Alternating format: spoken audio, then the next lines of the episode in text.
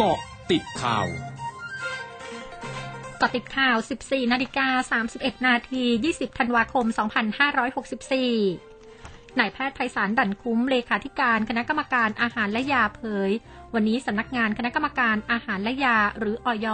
ได้อนุมัติการใช้วัคซีน Comirnaty ของบริษัทไฟเซอร์จำกัดสำหรับกลุ่มเด็กอายุ 5-11 ปี เพื่อป้องกันโรคโควิด -19 แล้ว โดยมีขนาดการใช้วัคซีนลดลงเหลือ 1 ใน 3 ของผู้มีอายุ 12 ปีขึ้นไป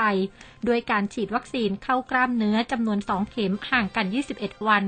โดยวัคซีน Comirnaty เป็นวัคซีนโควิด -19 ตัวแรกที่อยอนุมัติให้ใช้ในกลุ่มเด็กอายุดังกล่าว นายแพทย์สุกิจอัถโถปกรณ์ที่ปรึกษาประธานสภาผู้แทนราษฎรชี้แจงกรณีที่มีสส.บางราย อ้างว่าสาเหตุที่การประชุมสภาผู้แทนราษฎรล่มเมื่อสัปดาห์ที่ผ่านมา เป็นเพราะไม่ทราบล่วงหน้าว่ามีการประชุมนัดพิเศษ ซึ่งยืนยันว่าการนัดประชุมสภาแม้จะเป็นอำนาจของประธานสภาแต่การตัดสินใจทุกครั้ง ก็ได้ผ่านการหารือร่วมกันระหว่างวิปฝ่ายค้านและวิปฝ่ายรัฐบาล รวมถึงมีการส่งจดหมายนัดประชุมล่วงหน้า และส่ง SMS เพื่อย้ำเตือนอีกครั้ง ดังนั้นจึงจะอ้างว่าไม่ทราบวันประชุมไม่ได้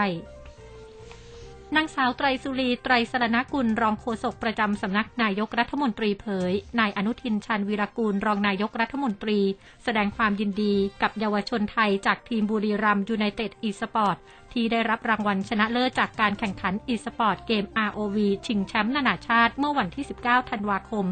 ซึ่งสะท้อนให้เห็นถึงความสามารถของเยาวชน และเป็นการตอกย้ำถึงศักยภาพของประเทศไทย ในการผลักดันอุตสาหกรรมอีสปอร์ตให้เป็นอีกหนึ่งอุตสาหกรรมหลักของประเทศ ซึ่งรัฐบาลพร้อมให้การสนับสนุนอย่างเต็มที่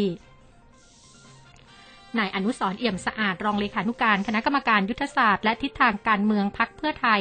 เรียกร้องรัฐบาลให้เร่งประกาศ และกำหนดวันเลือกตั้ง ผู้ว่าราชการกรุงเทพมหานครโดยเร็ว หลังผู้ว่าราชการกรุงเทพมหานครคนปัจจุบันอยู่ในตำแหน่งมานานกว่า 5 ปี โดยควรจัดการเลือกตั้งสมาชิกสภากรุงเทพมหานครที่ต้องทำงานใกล้ชิดกับประชาชน พร้อมกับการเลือกตั้งผู้ว่าราชการกรุงเทพมหานครไปในคราวเดียวกัน เพื่อเป็นการประหยัดงบประมาณ และจะทำให้ประชาชนตื่นตัวออกมาใช้สิทธิเลือกตั้งมากขึ้น ชี้การเลือกตั้งผู้ว่าราชการกรุงเทพมหานครและสกจะเป็นการเปิดประตูบานแรก ที่รัฐบาลพึงแสดงออกว่าเคารพและพร้อมเปิดโอกาสให้เสียงประชาชนมีความหมาย ด้วยการเลือกตั้งผู้ว่าด้วยมือของประชาชนเอง ช่วงนาคืบหน้าข่าวอาเซียนค่ะ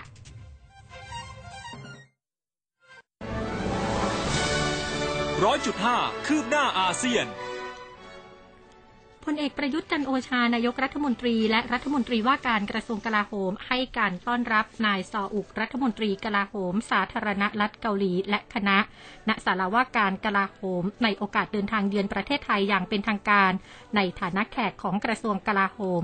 โดยได้เน้นย้ำถึงความสัมพันธ์ทางการทูตที่มีความร่วมมืออย่างใกล้ชิด ทั้งในด้านเศรษฐกิจ การเมือง สังคม และวัฒนธรรม